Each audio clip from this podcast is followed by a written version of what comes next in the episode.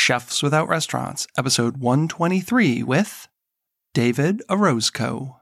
I really look at what is the holistic approach to a person and what's really driving what's going on with their their eating and what is their relationship to food and looking at behaviors and how those behaviors dictate the way they eat. This is the chefs without restaurants podcast with your host chris spear.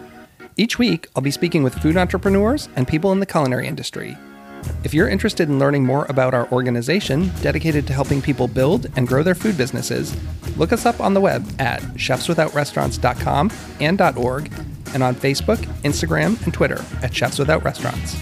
Now, enjoy the show.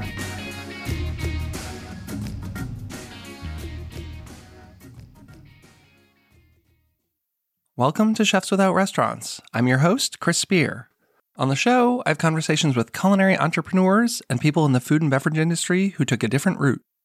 They're caterers, research chefs, personal chefs, cookbook authors, food truckers, farmers, cottage bakers, and all sorts of culinary renegades. I fall into the personal chef category as I started my own personal chef business, Perfect Little Bites, 11 years ago. And while I started working in kitchens in the early 90s, I've literally never worked in a restaurant unless you count Burger King or Boston Market. This week, we're joined by David Orozco. David owns Orozco Nutrition, a nutrition and wellness practice in Atlanta, Georgia. David's been in practice for close to 20 years as a registered dietitian nutritionist, and he's a certified intuitive eating counselor and exercise physiologist. He's also the host of One Small Bite, a podcast that seeks to help people build a positive relationship with food and their body through an anti diet, self compassion driven approach to vulnerable conversations about nutrition. On the show, we discuss many aspects of nutrition, health, and wellness, including intuitive eating, intermittent fasting, and special diets such as keto. David talks about his approach to working with clients and why he doesn't focus on weight and weight loss.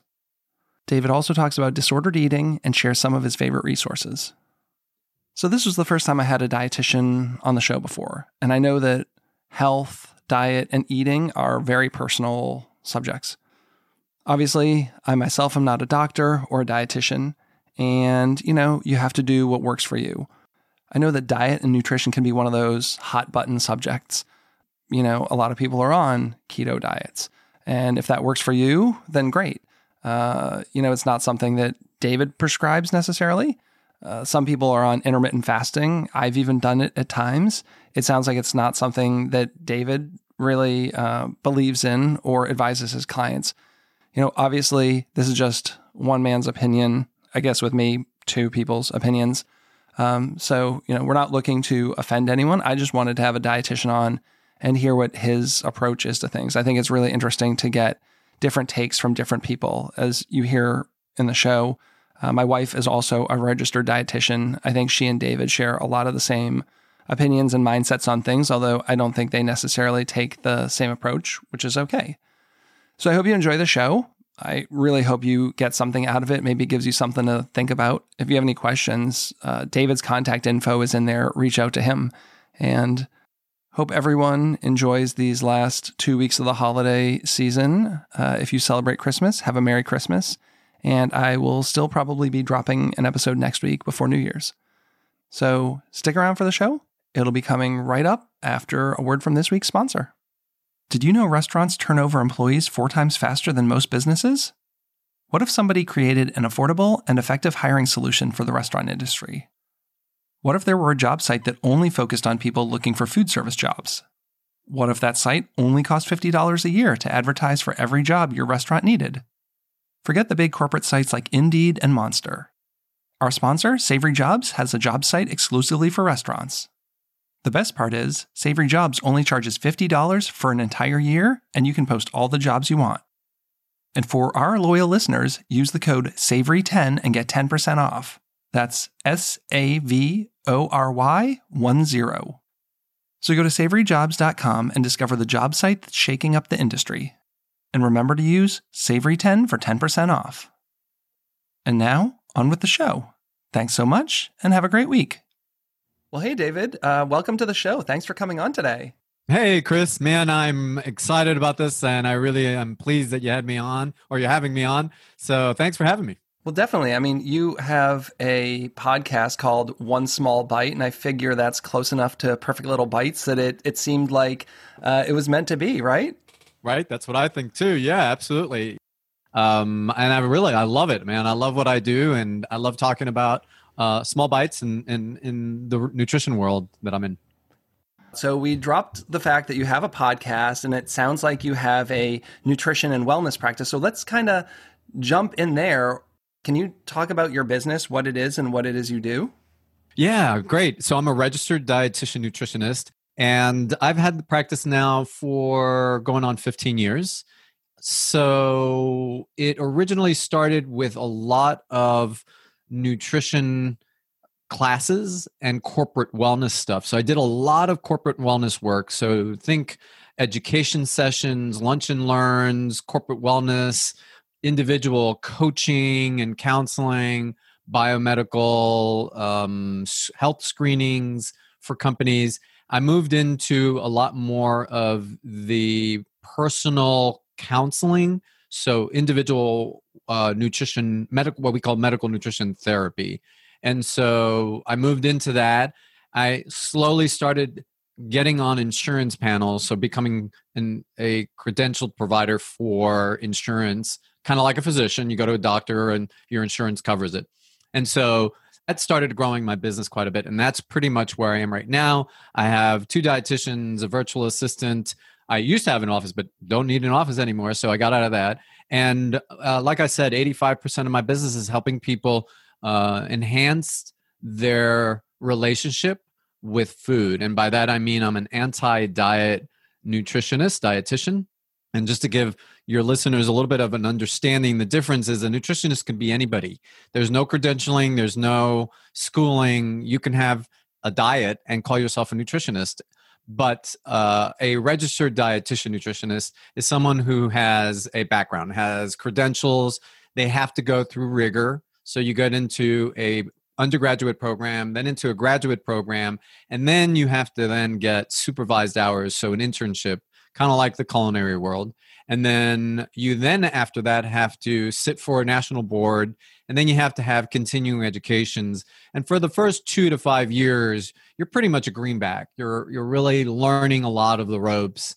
And so it takes a little while to get into the profession and kind of find a, a, a niche in an area that you really like. And so that that's where my niche is is that anti-diet compassion focused nutrition where i'm really looking at helping people establish that positive relationship with food. So there's no bad or good foods.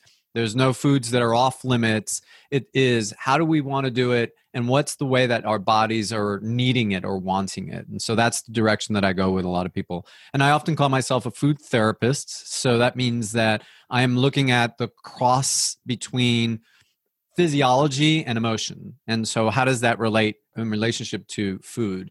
And so, food, I often tell people, has both a physiological and an emotional response. So, there's a physiological feeling and an emotional feeling. And so, food does both. And so, that's why I call it food therapy. I love that the term food therapy. We talk a lot about this in my house. My wife is a registered dietitian. Uh, she went to culinary school with me, but she always wanted to get into health and nutrition and wellness. Actually, Johnson Wales was starting a nutrition program. She would have been the first graduating class. And I think once she started, she wasn't sure she wanted to be the the test subjects. In fact, at that point, they couldn't even tell you if it would be accredited, and then you could go get your licensing afterwards. So she decided to work a couple of years, but she's gone down a very similar path and has a similar mindset. You know, it's there's so many armchair nutritionists these days, right? Like we all have the internet, we all have a, a platform, and just the kind of stuff that's out there, whether it be someone, you know, talking about anecdotally what they've seen work for them or just some really bad misinformation. Yesterday at home, we were talking about there's some keto pill now or something like that that you take and you're supposed to lose weight. And we were looking into it. What happened is is it doesn't even seem like it's real but they're saying that it won shark tank. And if you were to google shark tank keto pill supposedly it's a scam. All these companies stole logos and images of the judges on shark tank and are actually telling people that it won. And now all these people are out there taking these they're just like um, vitamin supplements and it supposedly helps you burn fat and lose weight and it's not even it didn't even do what they said it did. It like it didn't win this. It, it, doesn't. But also, it didn't even win this competition. But the fact that they're still out there and the Better Business Bureau hasn't shut them down, it seems like a lot of people are looking for a quick way to lose weight and get healthy and they're grasping for anything. And there's a lot of snake oil salesmen out there right now kind of capitalizing on that. And i think it's really scary. 100% my friend but it's been going on from oh gosh, ever since the concept of a snake oil salesman, I think that uh, Coca Cola got started that way too, where they were selling their concoction, their recipe, and that was big because they originally used coca leaves and they were talking about it being a concoction or it being a medicine or a remedy for lots of ailments but uh, I don't want to bash any you know soft drink or anything. Although uh, it's not really about that. But when we talk about the keto pill, it reminds me one of the uh, reasons I got into nutrition was partly because I was at a place in my life where I was doing a lot of fitness stuff. I was in martial arts. I was doing hiking. I was doing um, triathlons. I was biking and I was in a bad place. I, I didn't like where I was in my life. I was running my family's travel agency, not what I wanted to do. I had a degree in biology, and I thought, okay, this is not great. And then all of a sudden, my mother gets diabetes.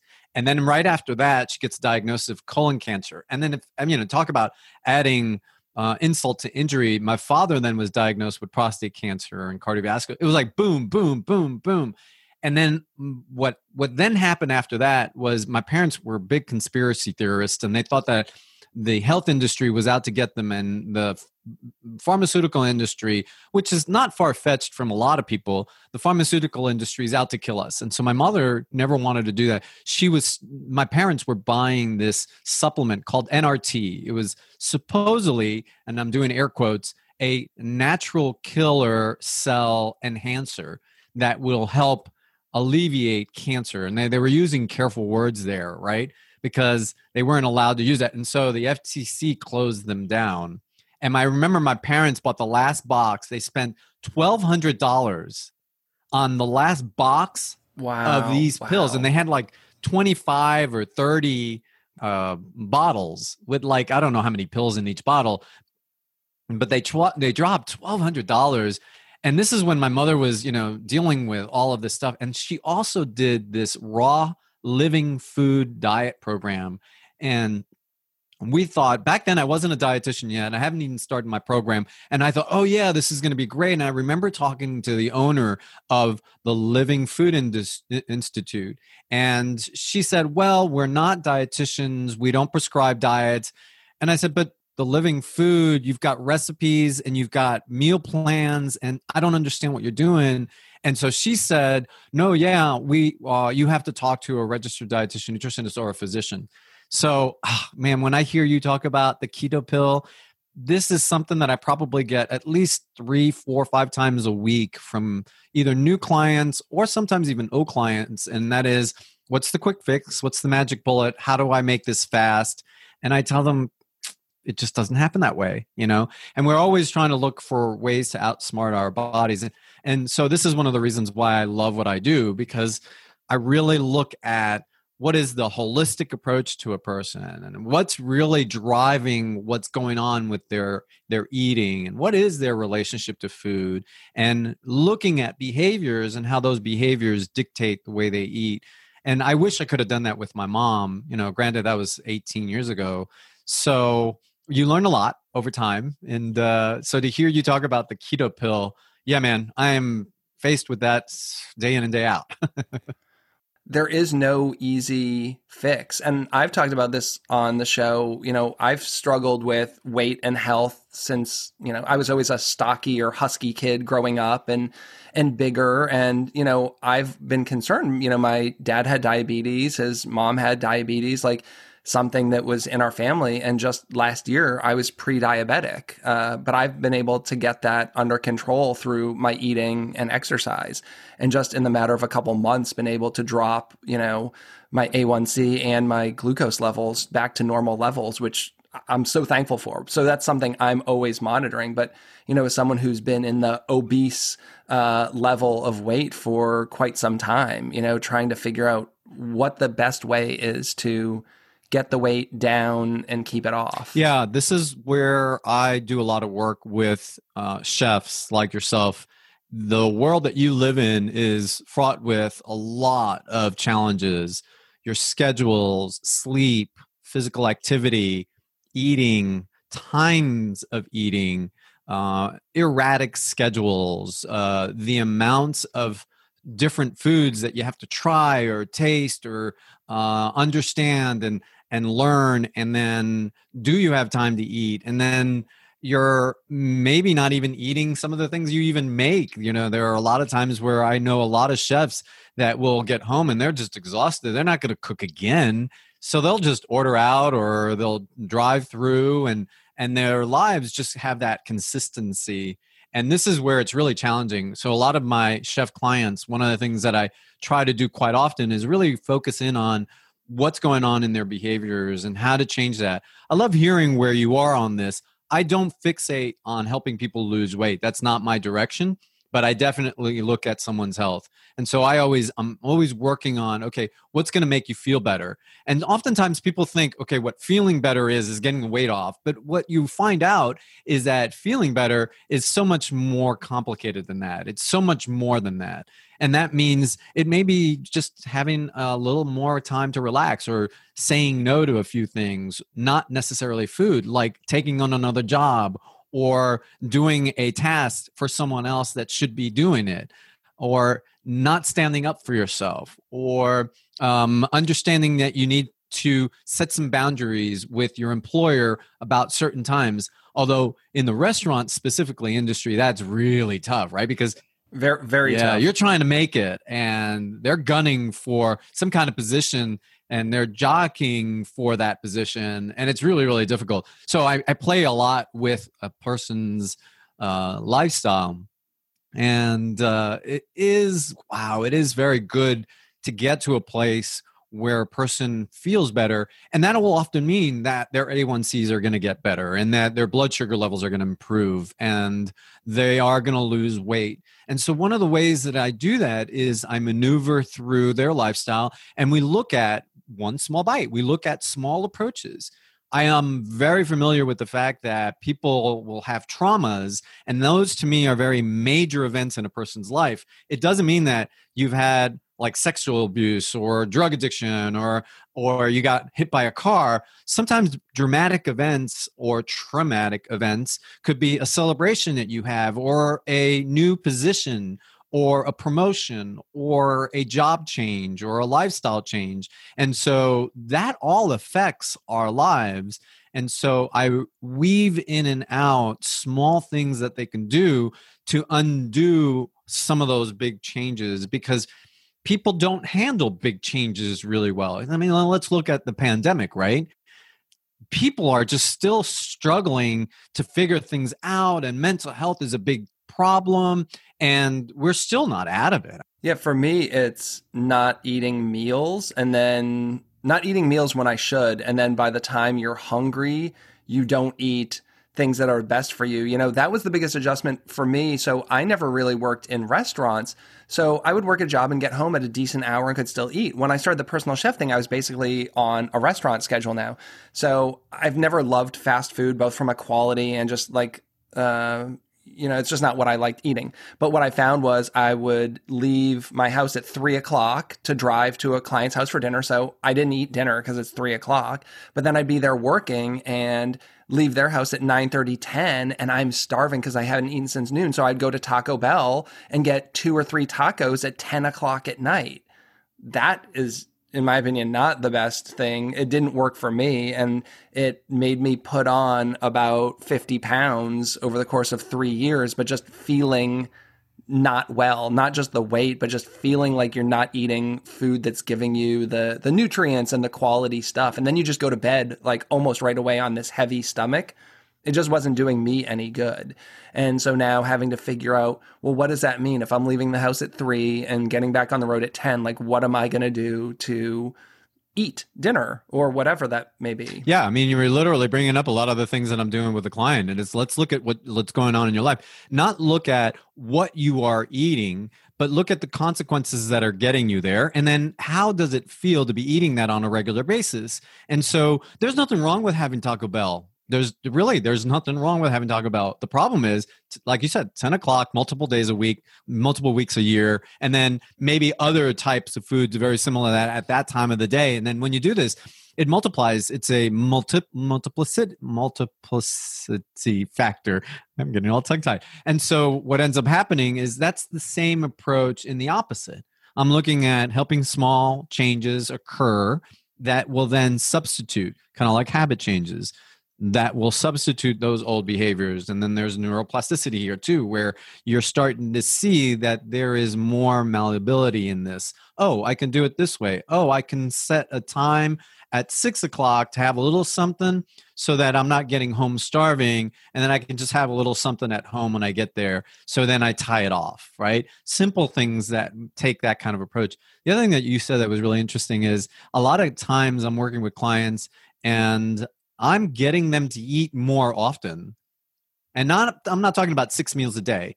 I think one of the things that you said that was really key there is like sometimes you'll go all day without eating, and it doesn't matter what kind of job you're doing, whether you're a traditional uh, chef at a restaurant or you're doing your own personal chef business or other non-traditional chef businesses.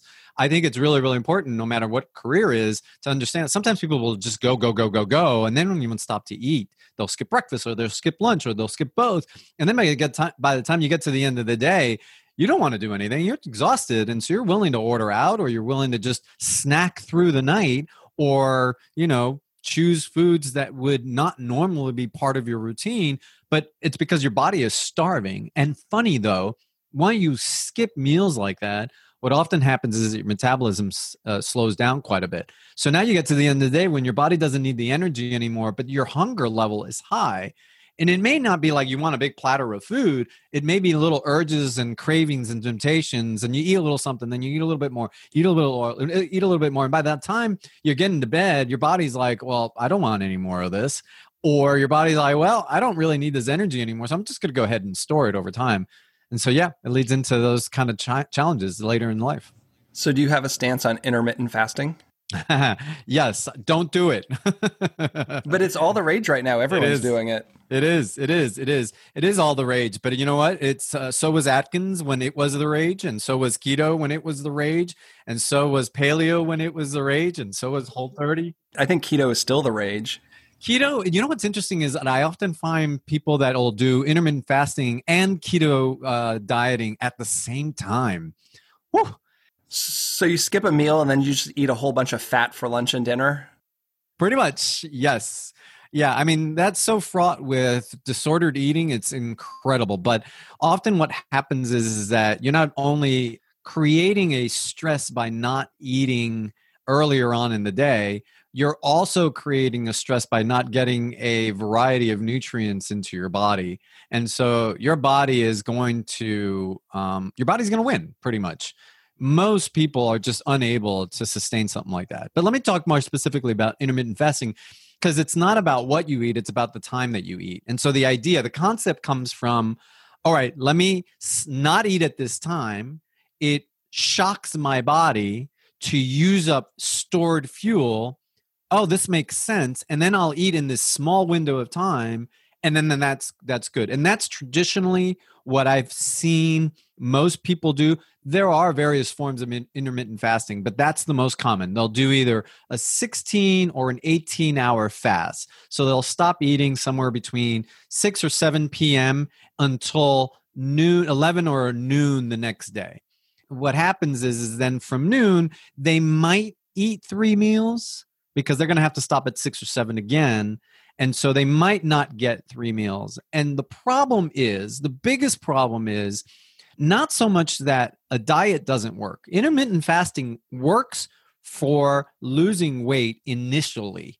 But like any diet, after about three to six months, forget it. It's just going to stop doing it. And it's not because of the diet necessarily, it's because of the body. The body's not designed to move that way. So here's a couple of things that I often tell people. If you were a Ferrari and you were Formula One, would you put half a tank of gas in that car? Heck no. You got 60 to 70 laps. You, of course you wouldn't. In fact, you're going to fill it up maybe two or three more times, right?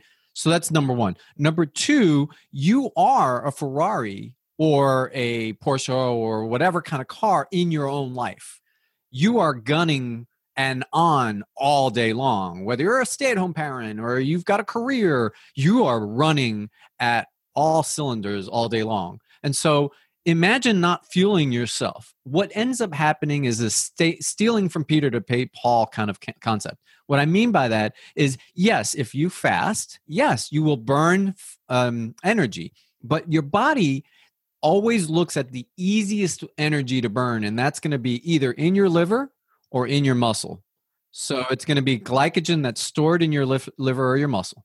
And so what often happens whether you do intermittent fasting or any diet is that your body is going to go for that energy first. It's not going to go to your fat first. Now, it will burn fat. And I'm not going to say that it won't, but it will go to the lean tissue fastest because burning fat is very laborious. It takes a lot more, three or four times more the amount of enzymes that it does to take glucose out of muscle or your liver. So that's one thing. I mentioned this a little while ago too. At the same time, your metabolism slows down. So, four or five years down the road, and this is what most people don't see. Yeah, you might have lost weight during intermittent fasting and it was great. Four or five years down the road, most likely, most people gain the weight back. And what ends up happening is the body has great memory. So the body goes, ah, he, she, you're at it again. Oh, no, no, no. Wait, they're starving hold on to that fat, hold on to that fat, hold on to the fat. Don't let her, him lose that weight. And so actually it gets harder and harder. Then the second part is you've also aged five more years. And if you are doing this multiple times, what happens is, is that the person gets what's called a weight loss intolerance the body is actually incapable of losing the same amount of weight. However, when you're 40 or 50, your mind still thinks that you are the same person in your 20s, even though you physically know you're not, right? Right. But it's no longer that way. And so I know that's a long explanation to intermittent fasting, but you could have asked me about paleo or keto or whole 30 or Atkins or South Beach or whatever. And I would have told you the exact same thing. It's the same concept. Well, I think one of the things I see is it seems easier if you don't care about food. Like, that's crazy to me that people don't care about food, but I love food. And I think a lot of people love food. But I see all these people who do like weekly meal prep and they eat the same thing every day. Oh, like it, it, seems like, sure, I could cut my daily caloric intake if I had a boneless, skinless baked chicken breast seven days a week that's like 150 calories and some kale or whatever, but like I want a piece of pizza for dinner tonight, or I want this. But I, am just always amazed when I see these people line up these tables and take a picture of the same thing. And they just like make their food on autopilot and they're eating on autopilot. Like, where's the joy in that? And I guess some people don't care, but I can't imagine how, uh, how not fun or enjoyable that is to just every day like a robot like take your little black container out of the fridge and take it with you to work and eat the same thing that you had yesterday just like over and over. And that's not going to be sustainable. You can maybe do that for months or even a couple of years but in 15 years are you going to be eating the same thing every day for lunch? At some point you have to have a, a normal relationship with food where you can eat things um, it's the same with like social situations. Like if my friends say, "Hey, do you want to go out for tacos tonight?" I don't want to have this panic attack where I'm like, "Oh, well, what can I go? Are they going to have paleo food for me? Or am I going to be able to have this and that?" You know, I'm not talking about obviously allergies if you have celiac or something, but people who are having self-prescribed uh, restrictive diets. It's in my opinion looks like uh, an eating disorder or a mental issue more than anything else. And I just kind of see see that as as a new challenge we're going to have is more people having an unhealthy mental relationship with food. I mean, is that kind of where you're thinking about oh, these things? Yeah. Oh, absolutely. Um, so before having an eating disorder, there's a, a, a concept called disordered eating, and so that is sort of the entry into eating disorders, where eating disorders is actually uh, a mental and a, and a medical condition. Uh, it's a diagnosis. And so we think of it as anorexia or bulimia. There's also binge eating disorder, but there are other categories too, like perfectionist eating, which is called orthorexia. And so disordered eating would be sort of every one of those things at a starting point. It's like it often starts innocently with diets, for example. Diets are uh, an, an, an easy access into that disordered eating world where what you're talking about social isolation you can't go out to this restaurant with your friends because you are keto and they don't make anything keto or um, a person that truly has celiac disease has to then maneuver with somebody else that's on some crazy diet and then socially you can't hang out with them anymore because it's like okay you're putting too much stress on me. Or from a chef standpoint i mean i bet you are tired of doing five different uh, nutrient restrictions. It's like, oh gosh, I can't do all of that in a, in one meal. Yeah, I have to. If you have more than one, everyone has to to get that. I can't split it up. Like if there's one one celiac or one gluten free, I can kind of deal with. But if you're going to throw in a something else, like everyone's eating a vegan meal tonight, like everything, I try and make a whole gluten free meal for everyone because it's going to be so hard to do for different people. So it's like, okay, well, you have like one vegan and one gluten free. Like we're probably going to have to do a gluten free vegan meal for a good portion of it. And who wants to eat that way? But I'll tell you, you said something that I think is really, really important, and that is the autopilot zone, the autopilot that people are on. So, a lot of the work that I do is getting people to build awareness and consciousness. And so, I, I recently have written this book. It's going to publish in February. And one of the chapters in the book is on consistency. I have these four C's.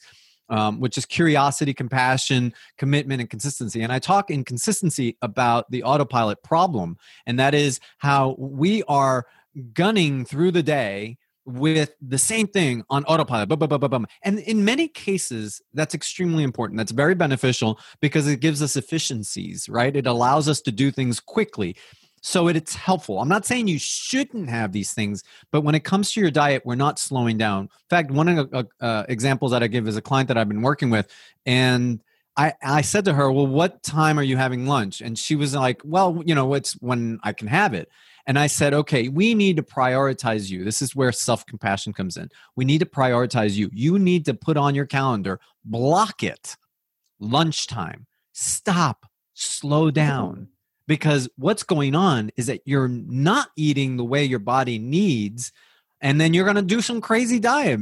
That's not giving your body what it needs. And so that's a perfect example of how I'm getting around that automaticity or autopilot concept here, right? So yeah, man, you're spot on. It's like socially, it's isolating. Emotionally, it's challenging. Food wise, it's boring and it's the same, same, same, same all the time. And then from an emotional standpoint, it's very, very challenging. It's just like, whoa, I can't do this.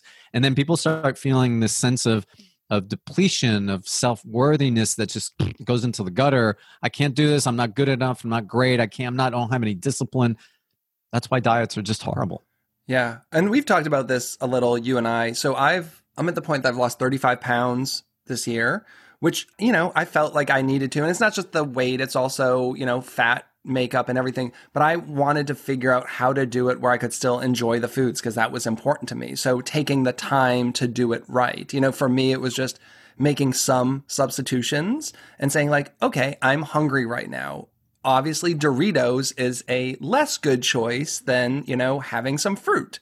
But I also still want to be able to have Doritos at some point. So, like, figuring out the balance of how often I had those things. And, and for me, the big component was physical activity. I just found that I wasn't moving, like, at all. Like, especially when uh, COVID started, you know, I wear Fitbits, like, oh, I've taken 2,700 steps and I've been awake for 16 hours. Like, I probably need to move a little more, you know? Um, so just incorporating that, but I always want to be able to eat the things that I want in moderation. Who doesn't? Doesn't that sound great to be able to eat whatever you actually want? Yeah, so I practice something called intuitive eating, which is a fun foundation of everything that I do. And in intuitive eating, there's a principle called making peace with food. And inside that principle, one of the things that they say is giving yourself unconditional permission to eat. And I want to be cautious here because one of the things that you're saying is very, very important. You do want to eat whatever it is that you do want and and need um, I never focus on a person's weight though. You've lost 35 pounds, great, great for you. But I am never here to work on someone's weight and have them lose weight. Some clients that I work with never lose any weight, but they feel fantastic. That to me is very, very important. Some people feel fantastic, and a consequence of feeling fantastic is that they're losing weight because they're eating in line with what they value. And what I mean when I start telling people unconditional permission to eat, people freak out like, oh my God, you're telling me that I can just eat everything that's going to make me gain weight. And I said, I don't know. Maybe it will. But when you get to a place of making peace with that food, you're not going to have that I'm going to gorge it kind of mentality. You're going to go, oh, it's just Oreo cookies. Oh, it's just Doritos. Oh, it's just a taco. Now, don't get me wrong. There's, I'm not trying to say you can't enjoy it anymore. It's not like, oh, it becomes just bland, normal food. That's not what I'm saying. What I'm saying is there isn't an, a, a greater importance of that food than you. Well, I guess weight is a metric and probably the easiest metric, right? Like, because it's something that's measurable and that right. doesn't account for so body fat or, or yes. all these all these things. But isn't there a point where, let's say, you're 400 pounds and you probably need to lose weight? You know, that's a really good question that you ask. And so even with someone who is 400 pounds, I know that this is sounds really crazy. So bear with me here. I don't focus on getting them to lose weight. A lot of times, someone who is at 400 pounds, they're in some really serious challenges in their lives. Now, don't get me wrong, there are consequences of that amount of weight gain, but the vast majority of people that I'm working with are not at 400 pounds although 400 pounds is very sensationalized in shows on tv like the half ton woman or the half ton man or you know my body is killing me or something like that. And it's sensationalized. And so what what happens is we create a stigma around someone's weight. We create oh they're lazy or they're horrible or they are doing something bad or look and a lot of times we are not anywhere aware of the consequences that have gotten them in that, that point in their lives. So, a lot of the work that has to happen is looking at variables that are more important. Like maybe it's more about, with someone like that, it's maybe about learning how to breathe better or learning how to find a comfortable way to sleep or maybe it's about learning how to use certain equipment to help you do a little bit more movement. Or maybe it's about learning how to set a time for a meal so that you pay attention to what your body is needing. And that's where i'm going with this. Now may they need to lose weight? Probably. They probably can feel a lot better when they lose that weight because i would imagine that nobody that's 400 pounds is going to feel fantastic, right? So, yes, but the problem is if that we focus squarely on weight, we lose a lot in the nuances of what I've just mentioned in those kind of things like where their sleep is, where their mental health is, what conditions are, are going on at home, what's their their social aspects, uh, their social determinants, what is their health insurance, their job, their occupation. There's so many other variables, and then what ends up happening is that we end up stigmatizing that person. That person then feels themselves. And i get this from not 400 pound people from people that are 210 pounds people that are 10 pounds heavier than they quote unquote again air quotes want to be. And so what ends up happening is that they feel like they don't belong and that's a horrible horrible feeling to have. It's really very challenging. And so what i try really hard to do is get people to go hey no let's pay attention to this which is something other than their weight in many cases. But I do understand what you're saying.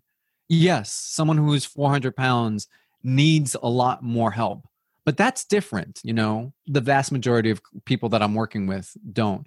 I do get people that end up getting bariatric surgery too, which is um, stomach surgery, where they shrink the size of the stomach. And I'm also not judgmental. Look, I'll work with someone around intuitive eating and anti diet approaches. And if they still feel like they have to do some kind of diet, I tell them, look, I'm with you 100% and I'll support you in any way I can.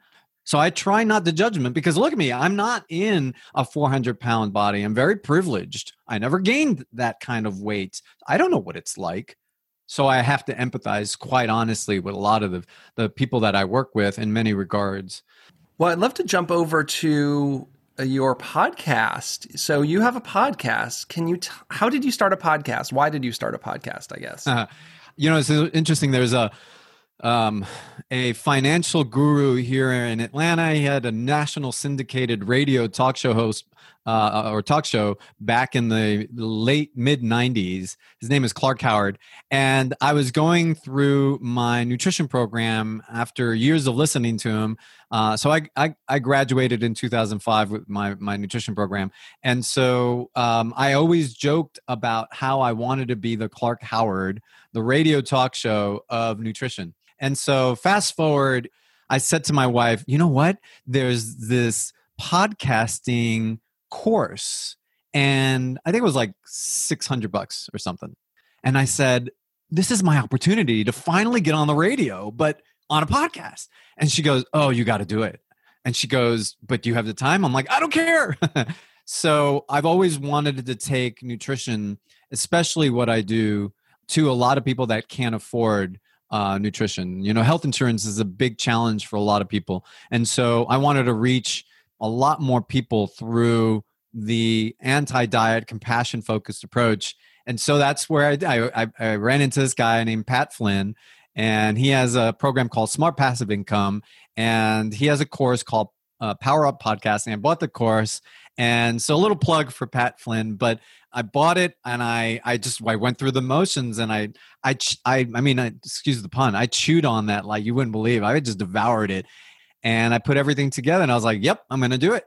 Um, I started my podcast for men originally and I started going more towards the diet stuff that I just mentioned I don't want to do, which is so unfair to a lot of the listeners, but I thought I needed to reach an, an, audience somehow. And I thought, okay, I'll talk about losing weight and I'll talk about diets and stuff like that.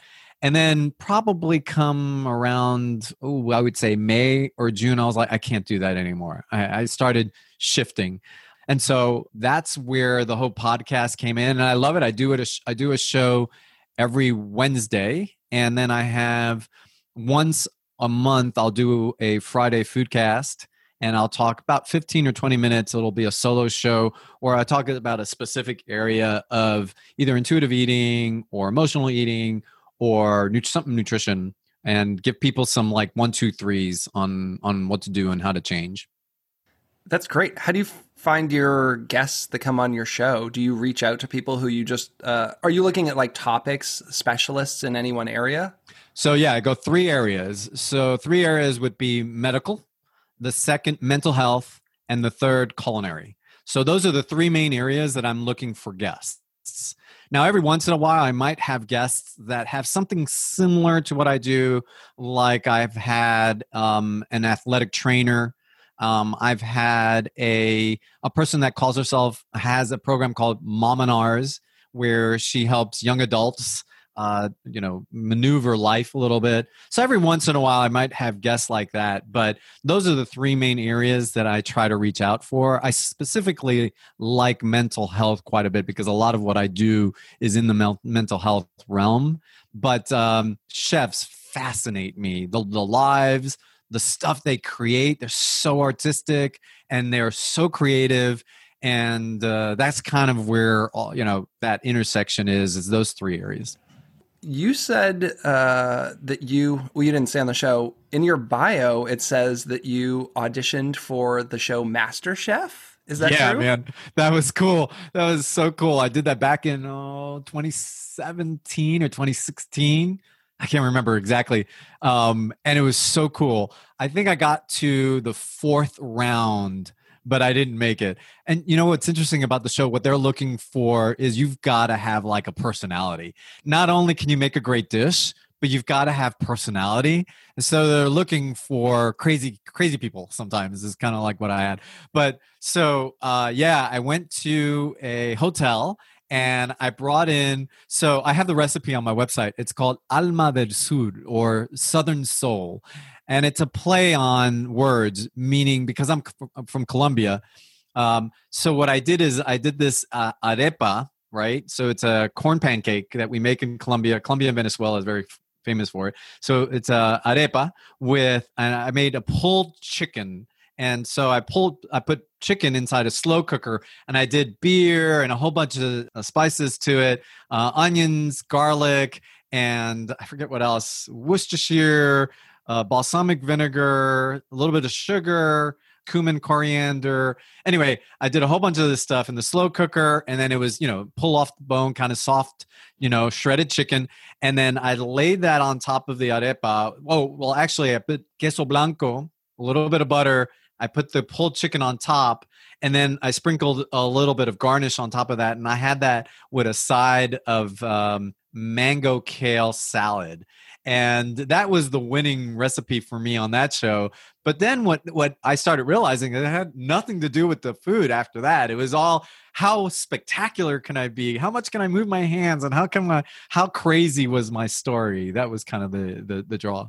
Well isn't that how all of like social media is as well too? You know you kind of see the rise of the TikTok cooking star these days, you know, and it's all about, you know, I'm going to take this pat of butter and throw it 40 yards across the kitchen and get it to land in a cast iron skillet and it's going to sizzle. Like people love that yeah. and uh and it's cool. It's it's entertainment, but that's exactly what it is, right? It's entertainment yep. uh, versus the actual cooking skill at some point. Yeah, good luck doing that in your own kitchen. So I always like to ask, what are some of your favorite tools or resources? So, like whether this be about eating or cooking or anything that you use in your business, what are some things that you love? Uh, whether books, computer programs. All right, I'm going to go with the simplest, and then I'm going to do some other things. So, one of the simplest things that I, I, I love using on a regular basis, which really helps people a lot, but they absolutely despise having to do it, and that is a food journal. I think that the food journal is so important because it's a reflection of who you are. You know, that saying, you are what you eat kind of concept. I love a food journal because a journal can really tell and show you what your patterns are. So it's the best, best way to enhance a person's, a, a person's awareness of what they're doing. Uh, with that said, I love, I mean, and quite in, honestly, I tell people pen and paper is enough. And there, I really only look for three things. One, the time that you're eating what you're eating, and what you experienced either at the moment that you ate or maybe towards the end of the day. That's the only three things that I'm asking people to do. But what it does is it helps people understand emotionally where they are with their eating, as well as what it is that they're doing on a regular basis. Because a lot of us, if you ask someone what they had to eat last night, they have to really scratch their heads and they can kind of broadly tell you what they had. But when it when you start parsing down to the specifics, they're like, oh wait, there were peas in that. Oh, you know what? Actually, I didn't put any salt in that. So you, you don't really realize how much you're doing something until you start writing a food journal. So that's one of the first tools that I say are easiest and the best thing to do. And I often tell people three, four days, and that's it. Even if you're not working with a registered dietitian nutritionist, keep a food journal because that will help you understand your patterns. It'll help you. And also, writing it down makes you go, wait, do I have to eat this? you know?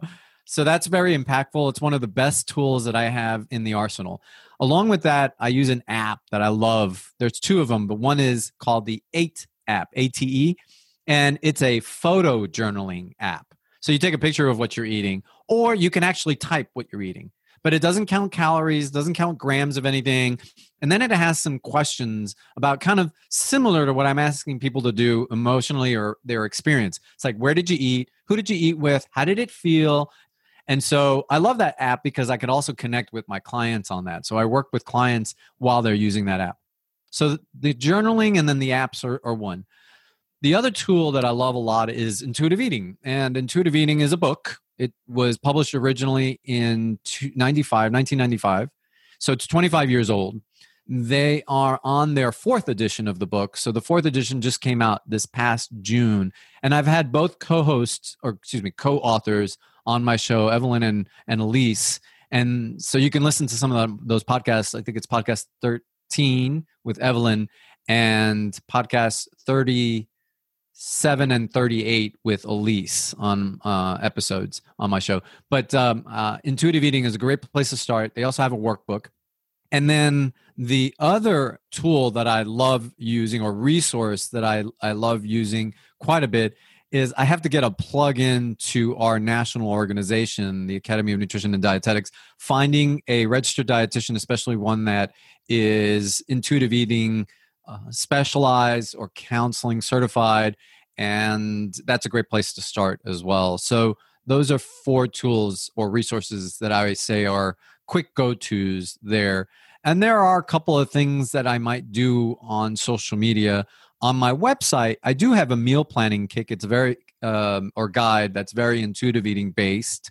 And then I have some other resources like a pausing exercise that I do, and then also a meditative eating exercise exercise that I do with clients. So those those are pretty much my go-to resources or tools. Great. We'll link all that up here. Hopefully people will reach out. I think it's it sounds like great tools. So I hope people take advantage of that. I know my wife will be appreciative of you plugging of you know finding an actual dietitian to help you with your journey. Thanks so much for coming on the show. I really enjoyed talking to you. Yeah, I, I really did too. I really appreciate it. I'm so, so glad that you asked me to come on, and I'm glad that you were able to come on my show as well. So, yeah, I think, Chris, thanks a lot. Go to chefswithoutrestaurants.org to find our Facebook group, mailing list, and chef database. The community's free to join. You'll get gig opportunities, advice on building and growing your business, and you'll never miss an episode of our podcast. Have a great week.